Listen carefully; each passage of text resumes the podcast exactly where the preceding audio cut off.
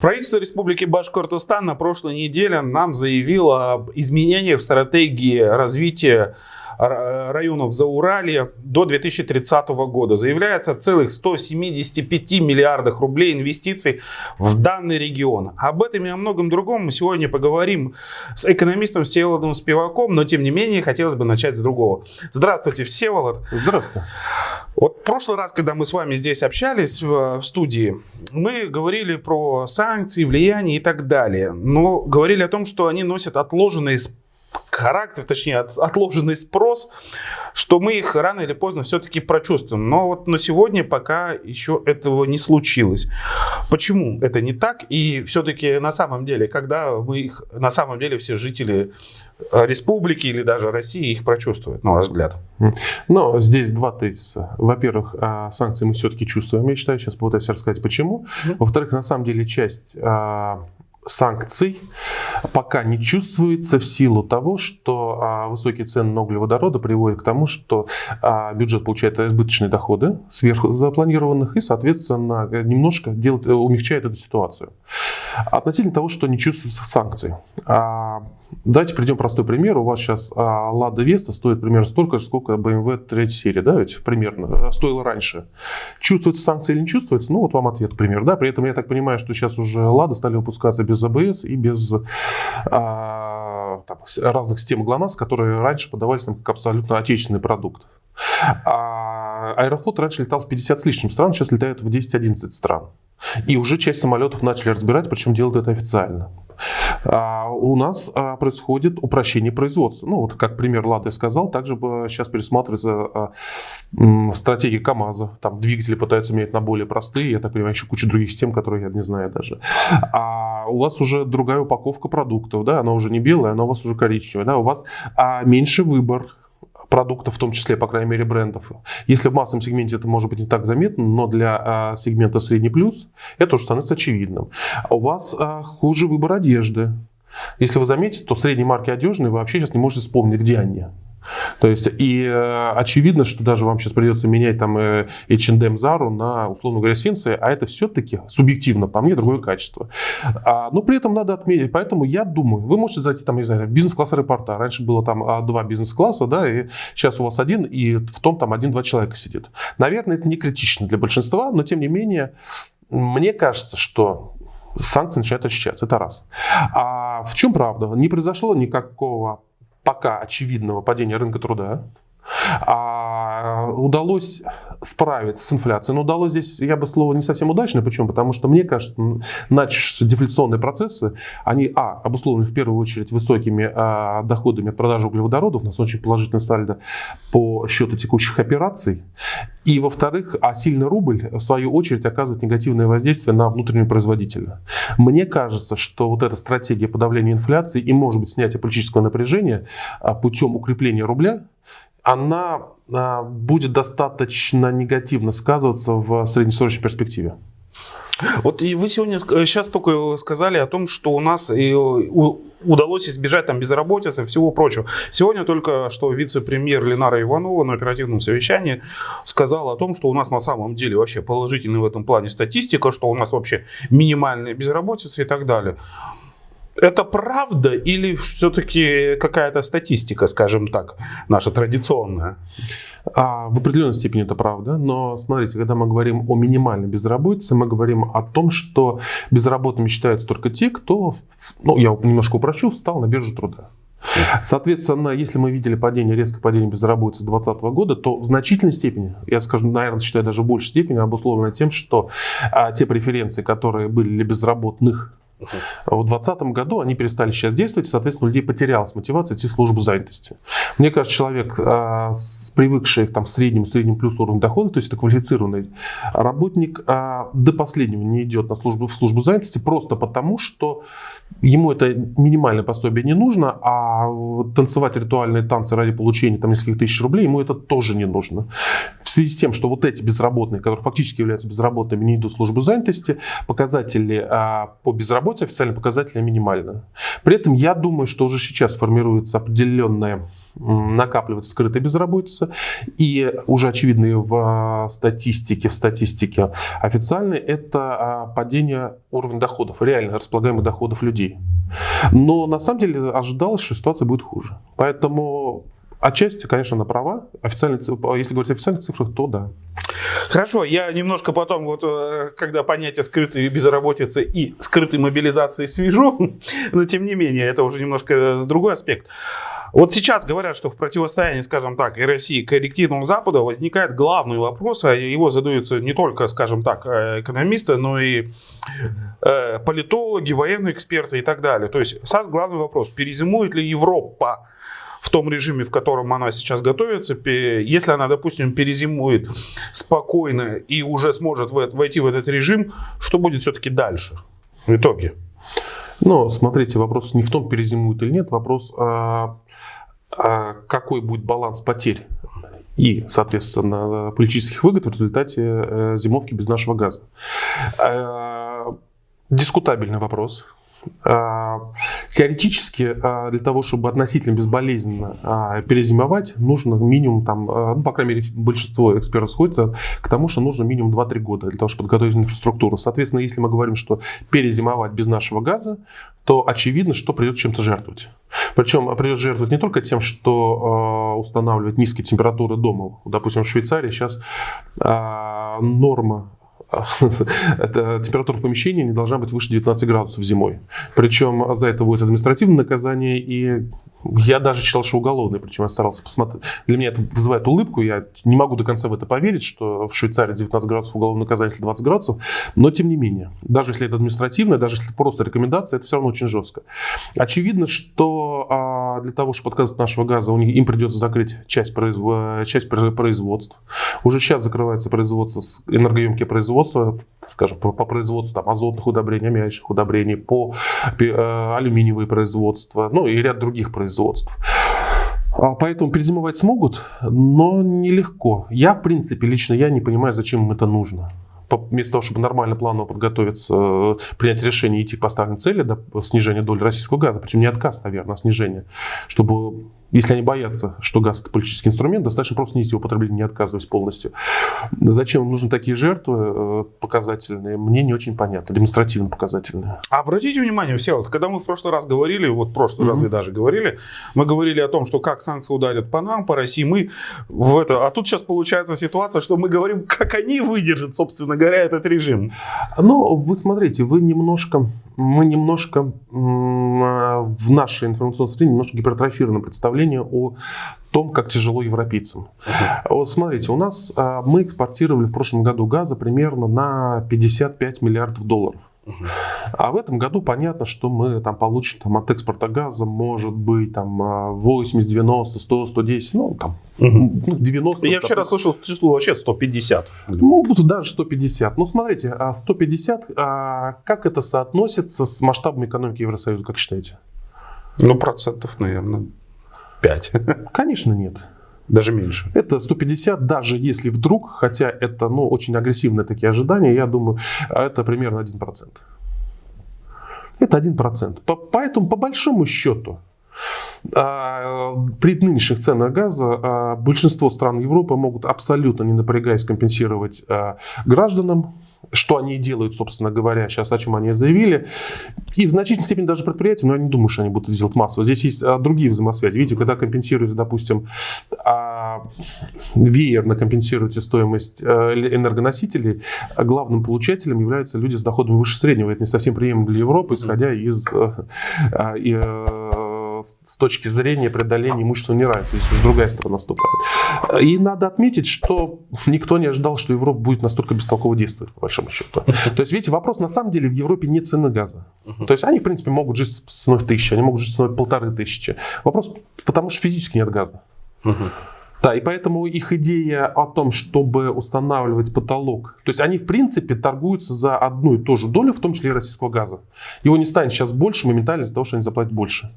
И они между собой торгуются, поднимают цену. Поэтому по-хорошему, конечно, а, им давно надо было как-то понять, а, какой будет инструмент, а, э, который бы позволял бы не наращивать безумно эту цену, потому что цена не влияет на объем поставки. Ну, не сильно влияет, там есть какое-то влияние, но оно крайне не эластичное. Ну, потому что физически труба больше не пропустит. Нет, но труба-то, может, и пропустят, у них же много труб. Вопрос в том, что, видите, мы же мы сейчас же э, мы не даем, по большому счету, под разными предлогами. Ну, в принципе, имеем на это право. Вот. Эм, ну вот. Ладно, хорошо, мы немножко все-таки с международной этот, э, повестки перейдем к нашей республике. Еще раз повторюсь, с чего начинал, о том, что вот излюбленная тема властей республики уже, наверное, лет 10 последних точно, как минимум, это вот развитие Зауралия Республики Башкортостан. У нас даже целый там вице-премьер по этому поводу был, что при Хамитове, что при Хамирове. Ну, Но, есть же, по-моему, нет? Да, ну, он же есть, есть, да, господин Тажидинов. Но по факту же за все эти годы ничего на самом деле, давайте в Заурале, будем честными, особого не происходило. Что сейчас-то изменится? Ну, смотрите, с точки зрения цифр, как мне кажется, угу. Заурале а, не только не происходило, оно поэтапно деградировало по отношению к некой средней температуре по республике. Мы видим, что Зауралье а, большие темпы отрицательный темп миграции, то есть э, население сокращается. Мы видим, что, допустим, меня удивили показатели по доле собственных доходов э, муниципалитетов за Урале. Они резко снижаются. Сейчас есть там муниципалитеты, у которых, в принципе, доля доходов, э, собственных доходов э, в Заурале колеблется от 11 до 36 процентов. Угу. 11% это совсем ни о чем, ну, мне так кажется. А вот. Э, и вы правы, да, ничего не происходит. Ну, давайте так здесь учтем, что это все-таки э, они, да, деградируют, да, мы видим, что минус сальдо, там, то, что люди всегда оттуда мигрируют, уезжают там, в тот же Магнитогорск, Челябинск или Север, но при этом же мы понимаем, что это достаточно ресурсные районы, из которых на самом-то деле и добывающие, и всякие прочие промышленности работают, и крупные компании. Поэтому я немножко не очень понимаю, что происходит.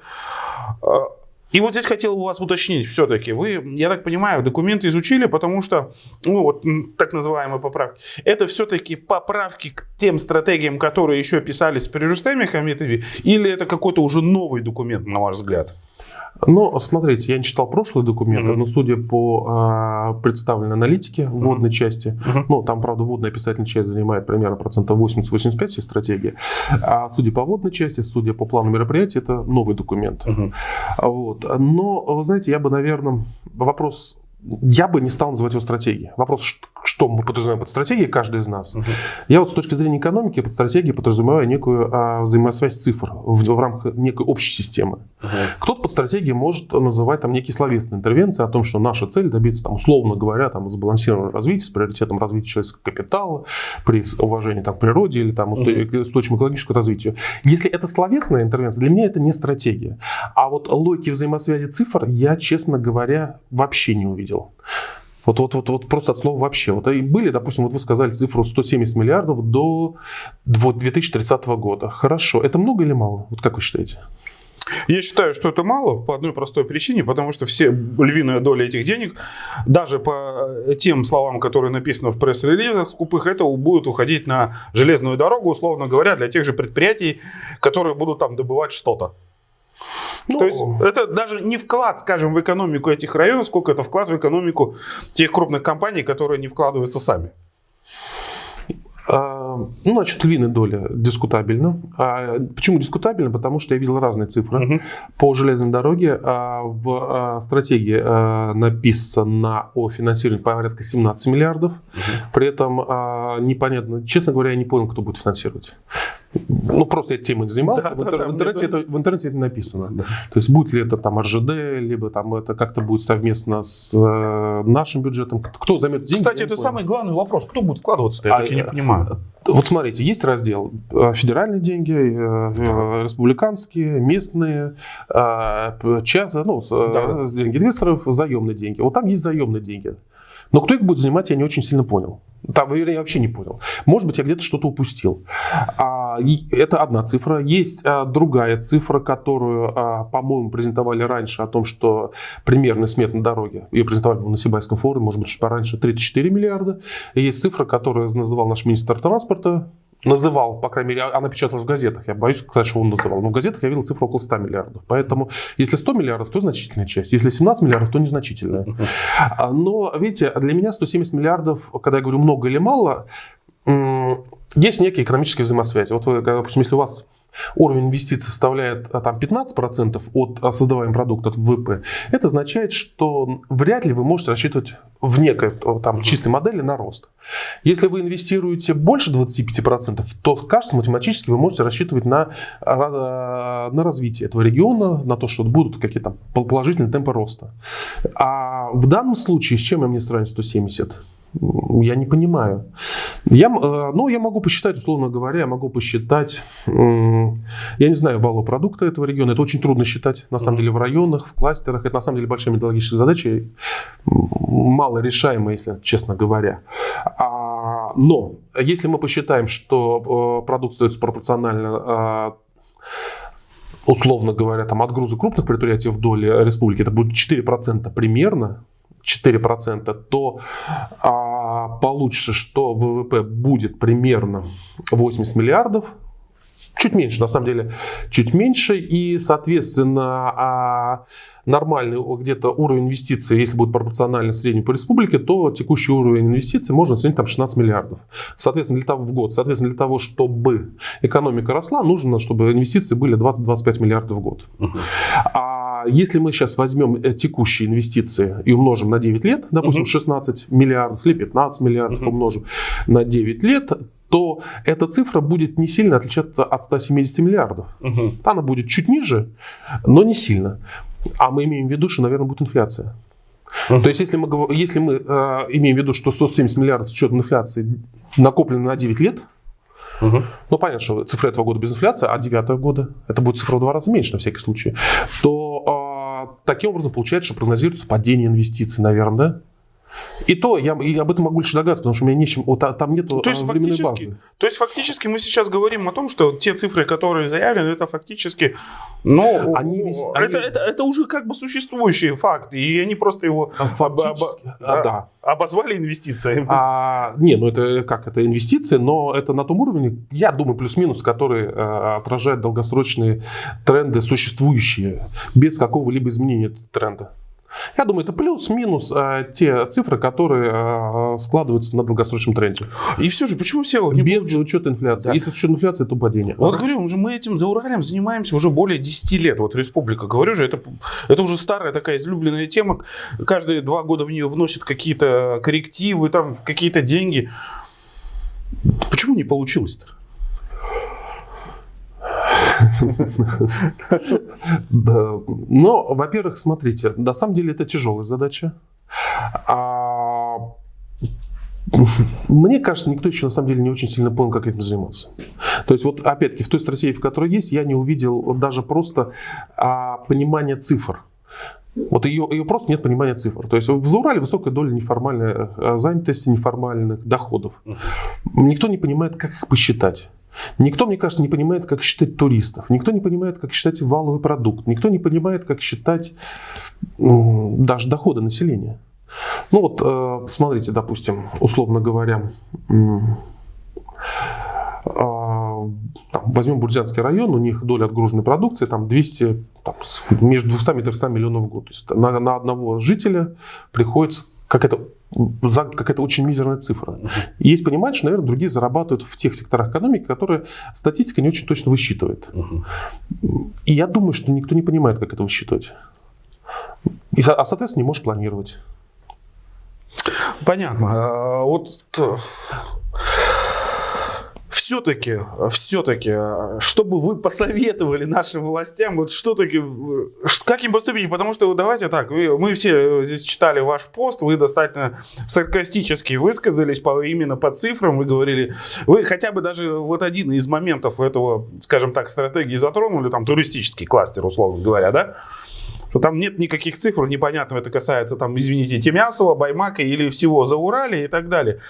хотелось бы, чтобы вы э, все-таки более подробно для наших этих э, расшифровали ну, то, что вы имели в виду. Ну, смотрите, э, те цифры, которые характеризуют какие-то туристические показатели в этой стратегии, они удивительным образом, большинство из них заканчиваются на цифре 5000 человек или единиц. То есть ты смотришь общее количество туристических поездок. 2030 год 5000 человек. Количество посетителей в музее Тимясова 5 тысяч. Накоплено количество посетителей э, в, в там, э, Уральское ожерелье 5 тысяч, э, Большой Ремель 5 тысяч. Я не понимаю, что такое 5 тысяч. То есть то ли это ну, а тут же надо понимать, вот смотрите, сегодня даже Авзалов докладывался на этом, на оперативном совещании. Тут же надо понимать, что туристических посещений и туристов это разные вещи. Да. Это да. абсолютно разные вещи. Конечно. А в стратегии у них написано как будто одно и то же, да? А у них вообще а, очевидно, что, смотрите, допустим, а, туристический поток. Да, и количество туристов это разные вещи. То есть у нас, допустим, написано, что количество туристов должно быть 6 тысяч, а туристический поток 5 тысяч человек. Что такое 5 тысяч? 2030 год 5 тысяч. Что это? Миллионов. Количество туристов в год в день. Я не понимаю, что это Или такое. за все эти годы. За все это день. То есть это настолько, вы знаете, это просто плохо оформлено. Может быть, в этом была какая-то логика, но когда круглые цифры постоянно совмещаются, вот таким образом, мне кажется, что просто никто не, не умеет считать этого. Я давайте приведу почему-то, я думаю, что не умеет считать. Мы помним, допустим, вот первая цифра, которую я помню в этом году, ее озвучивал еще до Авзалова был ИО, тогда еще не помню, там комитет или министерство было, озвучивали, озвучивали цифру 3 миллиона 200 с чем-то туристов э, в год, в 2021 год, при среднем чеке 2390 рублей с каждого туриста. Потом а, мы помним, что озвучивали цифру на Авзалов, э, озвучивал цифру, когда только пришел через угу. какое-то время. Он на одном и том же совещании привел две цифры. Одна цифра 5 миллионов, вторая цифра 5 с чем-то миллионов, вторая 3,5. Еще Ради Фаридович удивился. Да, да, да. Ситуацию спас э, Назаров. Назаров, который назвал цифру 2,7 миллиона. И в то время, как задачу, они сказали о том, что каждый турист приносит что-то в районе 4 тысяч. То есть вы чувствуете, один э, глава комитета, там министр, 2 300, второй через несколько месяцев э, 4 тысячи. Сейчас только что, пока ехал, я посмотрел, что читались о том, что наша республику посетила чуть больше, за 7 месяцев чуть больше миллиона туристов, которые прислали 6 миллиардов. То есть с небольшим. То есть уже получилось 6 тысяч. У меня такое ощущение, что в принципе никто не очень сильно понимает, как эти цифры считать. Вообще не понимает. Потому что эти цифры у них пляшут. И давайте по-другому. Вот мы говорим, а, турист, который приносит 5 э, тысяч рублей, там 4 тысячи или 6 тысяч рублей за поездку. Вот, как, вот я тебе не представляю. Вот как, вот ладно, э, внутренний турист убираем. Взял, заправился, приехал. Если ты выездной турист, если ты въехал в территорию Башкирии, и ты приносишь, остался здесь, то есть ты турист, значит, пробыл больше 24 часов, а кто-то, наверное, живет и неделями. Как ты можешь оставить в среднем 6 тысяч рублей? Вы себе представляете это? Ты оставишь уже гораздо больше. Ну, естественно, ты просто заправился, у тебя уже несколько тысяч ушло, ты покой, ты снял гостиницу. Что такое 6 тысяч рублей? У меня такое ощущение, они берут эти данные из э, Сбербанка, Сбербанк аналитики, они вот сказали. Я не знаю, как там складывается методология, но мне похоже, что они просто берут э, туристов, которые мимо проезжают и платят за бензин и за кофе в придорожном кафе. Тогда и цифра похожа. Да. То есть полный бак бензина заправить 3-4 тысячи и попить кофе. Вот оно получается 4 тысячи рублей. Ну, не, я не представляю, я, был, я Э, студентом отдыхал, я даже как не экономишь, очень тяжело чтобы у тебя весь туристический отдых, даже сплав, обошелся в 4000 рублей. Ну, не бывает так. Ну, вернее, бывает, но это надо э, автостопом ехать, жить в хостелах и там... Ну, не, ну это так не бывает, прямо скажем. В экспериментальном порядке я могу, наверное, так прожить. Но это будет эксперимент очень жесткий. Очевидно, что эта цифра не сходит с реальностью. Вот понятно, если мы говорим цифра в Санкт-Петербурге 40 тысяч рублей Разор сказал, то она, наверное, подходит. На 40 тысяч рублей, наверное, ты можешь приехать несколько это здорово. Кто-то отдыхает за 20, кто-то отдыхает там за 100, ну, окей. Как можно за 2000 отдохнуть? Ну, если за 4 или за 6, я не представляю. Приехав сюда из другого региона. Так а в чем проблема? Почему, например, э, в Питере нормально считают, в той же Казани нормально считают, а что мешает нашим нормально посчитать? Ведь исходя из этих цифр правильных, у них же и будет все на самом деле итоги, и прописываться должны стратегии именно так. Правильно. То есть вы можете управлять только тем, что в большинстве случаев, что можете измерить. Если вы не можете измерить, как вы можете это оценить и управлять? Логично. А я думаю, что нет методологии расчета этих цифр пока. То есть если еще несколько месяцев назад министры путались с количеством туристов, и до сих пор продолжаются как бы вот эти цифры как бы пляж, то очевидно, что в методологии, в стратегии они не могли заложить э, точную методологию посещений. Мне кажется, там цифры достаточно с потолка взяты, прямо скажем. Вот. И мне кажется, что в принципе больш... понимания большинства цифр по э, Зауралью. А нету понимания, допустим, там... Ну, а посмотрите, они, допустим, пишут средняя зарплата в 30 году 70 чем-то тысяч. Это много или мало? Ну, это, по идее, казалось бы, нормально, но Э, если это в реальности. Я вот, например, глубоко сомневаюсь. Ну, а если возьмете текущий средний уровень зарплаты и э, откорректируете его на инфляцию, даже для того, чтобы достичь там, 70 тысяч, вам достаточно уровень инфляции 5-6%. Угу. Ну, мы имеем в виду сложный да, процент, то есть он же считается не просто 5-5-5, да, он да, сложный, соответственно, вы, условно говоря, достигнете автоматически сейчас. Угу. Если будет 5-6% инфляция. Если инфляция по этому году будет в диапазоне 12-15%. Да, 12 это оптимистично, 15 пессимистично, но тем не менее. То есть очевидно, что при сохранении текущих темпов инфляции у вас э, 70 тысяч зарплаты в 2030 году при сохранении, я думаю, она не сохранится в таком темпе, но в 2014 году у вас э, реальная, э, э, реальное содержание зарплаты упадет раза в два. Полтора-два, да. Поэтому цифры знают из ниоткуда. Э, я не могу посчитать, допустим, долю э, заработной платы в общей структуре создаваемых продуктов. Этих цифр просто тоже нету. Поэтому на, на, с чего бы надо начать развитие? Вот я бы на самом деле с чего, может быть, начал. Я бы начал с того, чтобы была построена методология понимания, как считать эти цифры. Это сложно, это не сразу. И после этого попытался бы понять, какие взаимосвязи между этими цифрами есть.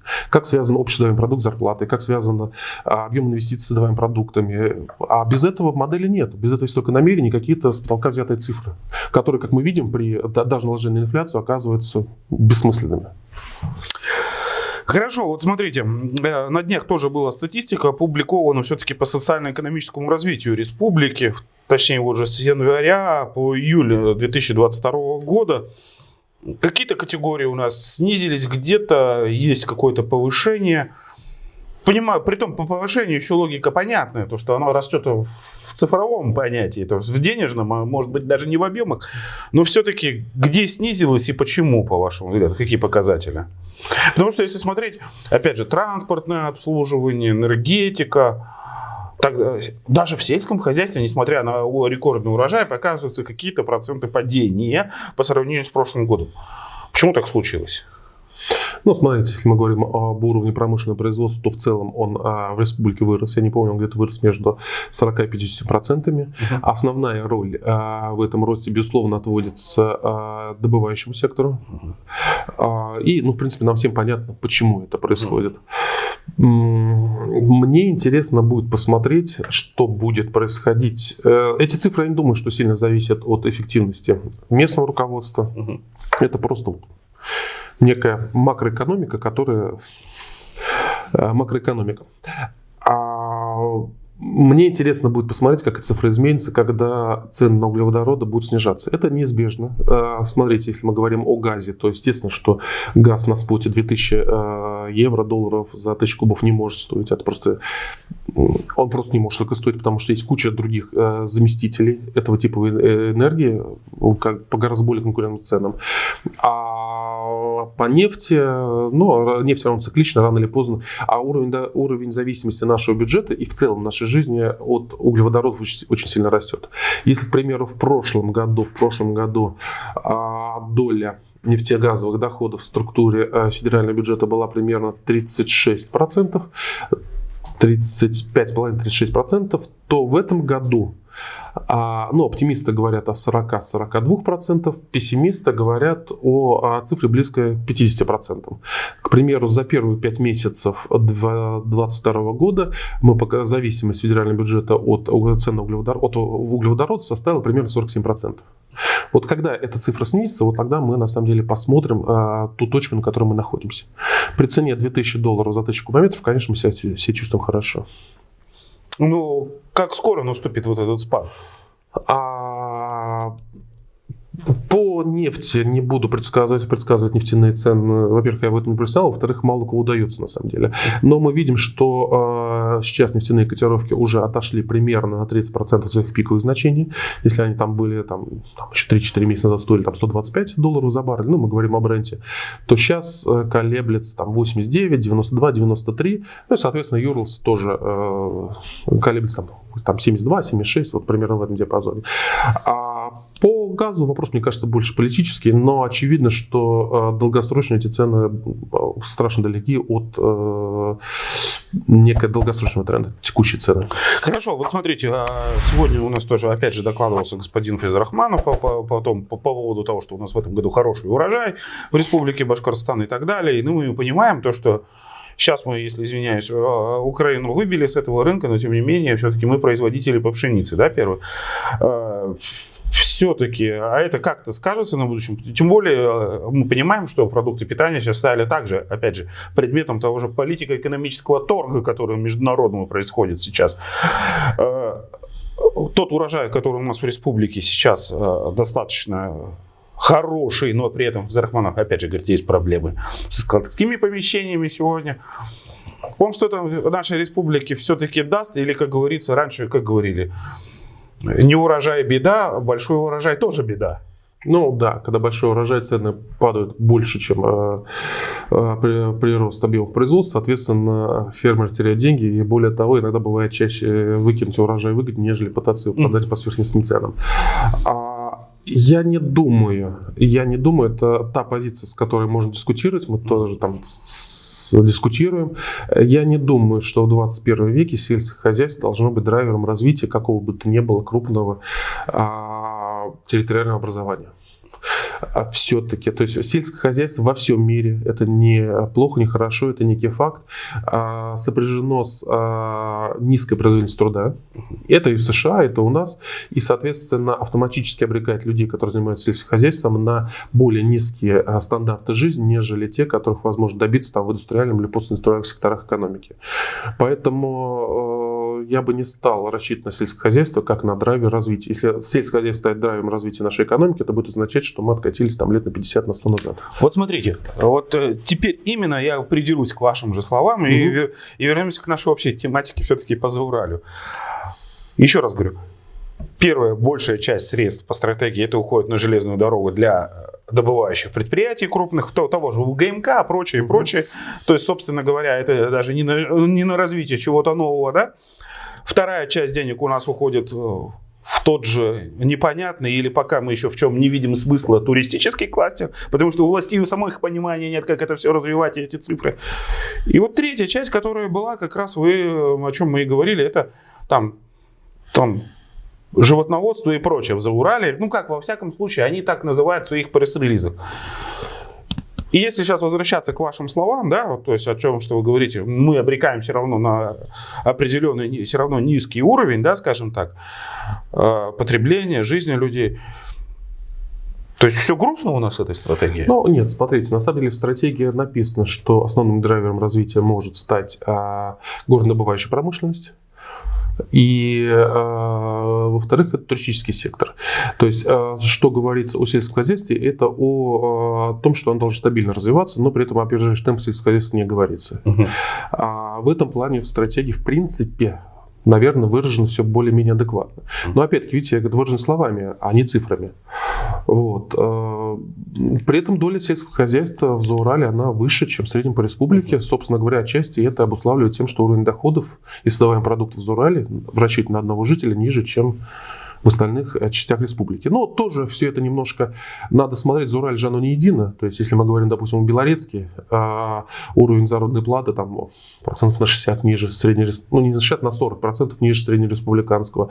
Если же мы говорим о Бучелах, то... То это уже выше, наоборот. То уже выше, да, да, получается. И здесь, знаете, видите, еще одна из сложностей прогнозирования, вот когда мы говорим с теми цифр, э, о развитии Зауралья, в принципе, все эти цифры очень сильно зависят просто от ГОКах Учелинского. Угу. Именно так, потому что вот, э... у меня, я врать не стану, у меня тесть работает на Учелинском ГОКе, и, честно говоря, они работают, кто в городе Учелах работает, они очень негативно и с какой-то ревностью смотрят на другие районы Заураля, потому что они считают, что вот мы кормим всех их, вот как они условно говорят, что убыточному Сибая, убыточному Хайбулам, а вот мы вот здесь работаем, шахтеры, почему-то мы должны всех их финансировать.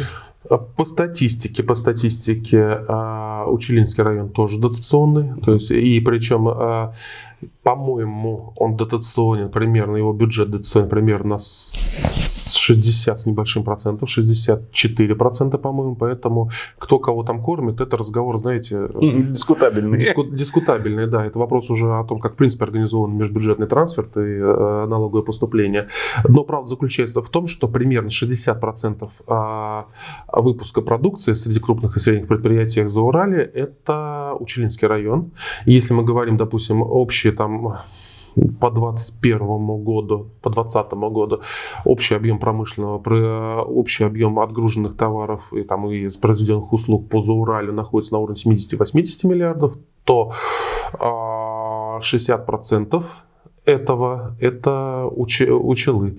А, допустим, если посмотреть непосредственно Челинский ГОК, то за прошлый год, 21 ГОК, э, общий объем продукции, у них реализованной продукции составлял примерно 33 миллиарда то есть, в принципе, а, при этом он резко вырос по отношению к 2020 году. Ну, это связано с тем, что были э, перегреты рынки э, ресурсные, да. металлов, да, и, соответственно, это опять-таки не, напрямую не связано с повышением эффективности работы предприятия, но рынки были перегреты, и, соответственно, бах, ты получил там а, условно 15% прироста по всему Зауралью.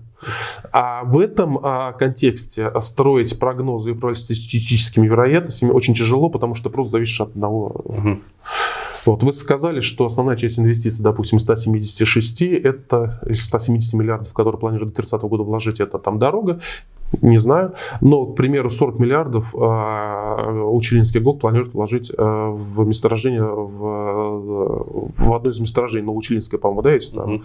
медоколчеданное руды еще что-то производит. Вот 40 миллиардов это одно предприятие. Вот оно, если сделало это, у тебя все сложилось. А если вдруг что-то с ним произошло, у тебя вся стратегия разваливается это, это проблема, да. То есть, как бы здесь вот как планировать, как прогнозировать. Но ты в любом случае должен строить какие-то цифры, которые показывают эффективность твоей работы, и цифры должны быть находиться в взаимосвязи с чем-то. Если этих цифр нет, ты ничем не управляешь. Ну, Стратегию-то нет. Да, по УГМК очень действительно сложно говорить, хотя бы потому, что мы еще не знаем, как э, все-таки состоится, не состоится развод Казицына с Махмудовым, тоже не знаем. Ну, вот видите, да, то есть, соответственно, у нас все цифры макроэкономии, все, все большие цифры по а, всему Зурале могут поплыть просто-напросто из, из скажем, какого-то субъективного да, фактора. По-хорошему, может быть, может быть, надо э, просто вывести из баланса отдельной строкой то, что происходит на УГМК, да, ну, на учительском угу. ГОКе, и остальные цифры считать отдельно, чтобы просто понять ценность остальных цифр. Как только добавляешь учительский ГОК, у тебя тут же цифры становятся ну, трудно прогнозируемыми и мало что значащими.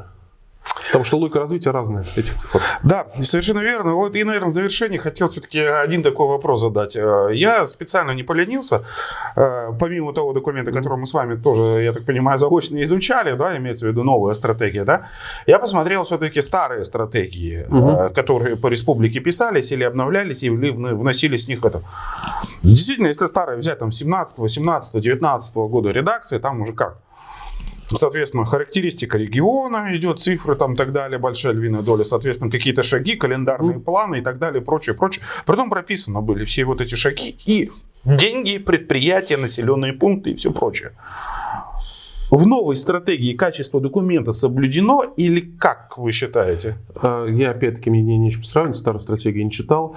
А мне остается ощущение, что то при написании стратегии просто делать запросы в администрации, в министерство по поводу того, что они вообще, в принципе, в ближайшее время собираются делать. И в результате получилась очень разнородная информация, которая, во-первых, не работает в рамках общей системы, как мы с вами говорили, системы взаимосвязи.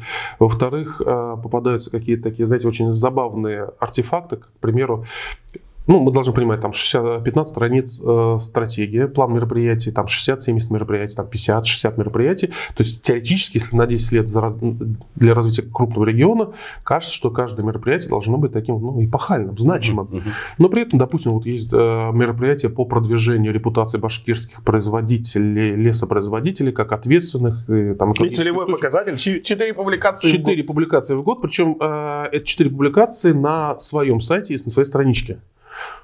То есть это не просто публикация, условно говоря, на Первом канале, да, там репортаж. Это по 4 публикации на своем сайте, на своей страничке. Mm-hmm. И дальше еще охват аудитории 100 человек. Зачем это писать в стратегии? Что это стратегия, где вы пишете 100 человек охват на своем сайте? Вот. То есть э, и там вот э, часть мероприятий такие, которые бы я бы не стал писать, и значение которых не очень понятно. И более того... Давайте прямо скажем, стыдно было выписать. А, ну, это странно. Я даже не скажу, что стыдно. Ведь стыдно, это ты понимаешь... Э, Что произошло? Здесь я, в принципе, не понимаю, что происходит. Четыре, человека, четыре публикации, 100 человек охват. Вы о чем? Это стратегия.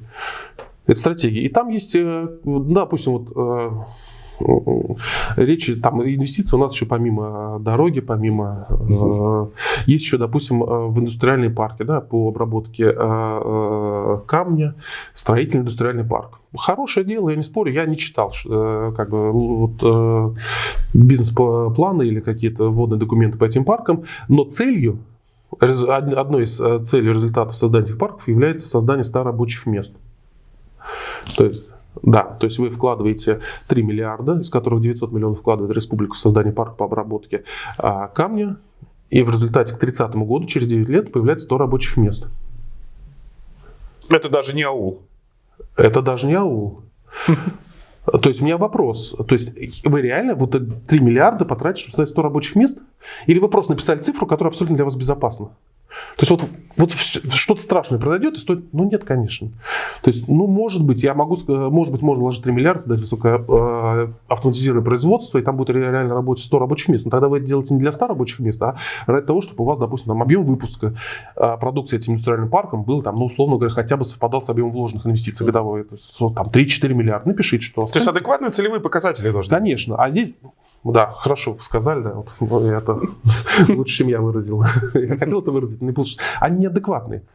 То есть это очевидно, что не 100 человек, э, цель вот этого всего мероприятия не 100 человек. Может быть, 100 человек создастся, может быть, это промежуточный показатель, но очевидно, что это не, не итоговая цель. То же самое с э, индустриальным парком по строительным материалам. Туда уже э, бюджет федеральный, республиканский должен вложить там 1,1, 1,2 миллиарда рублей, совокупный объем инвестиций 4 миллиарда рублей, и те же самые 100 человек создается. Ну, мне кажется, если цель создать рабочие места, их можно создать дешевле. А если цель не создать 100 рабочих мест, то надо написать, что такое цель все-таки. И да, взять на себя ответственность. То есть, когда бизнес вкладывает деньги, инвестирует в парк, в новый... Он ставит бизнес-план, где он понимает, ради чего он работает. Так и надо написать, ради чего все это делаете. А не так, если что случится плохого, чтобы я мог показать, что я что-то делал. Спасибо, Всеволод, за интересную беседу. На самом-то деле, честно говоря, когда читаешь качество вот этих документов, которые мы сегодня брали, и даже вы сегодня были достаточно деликатно выражались, но все же ощущение у меня такое, что документы ради документа. Надеюсь, что все-таки авторы этих э, новой стратегии или или ее новой редакции, или, по крайней мере, те люди, которые неравнодушно к ней относятся, все-таки не растянут вот этот спектакль на 10 лет и примут какие-то реальные шаги для развития данного региона, который так или иначе занимает ну, большую часть нашей республики и является очень важным и в принципе может быть драйвером для, мог бы стать драйвером для развития экономики. Ну, не большую часть, не больше. Ну, скажем так, значительную часть. Да, по территории 22%, чуть больше, по населению примерно 8%. Да. А, в любом случае, спасибо, Всеволод. Надеюсь на дальнейшие наши встречи. Спасибо за интересный разговор.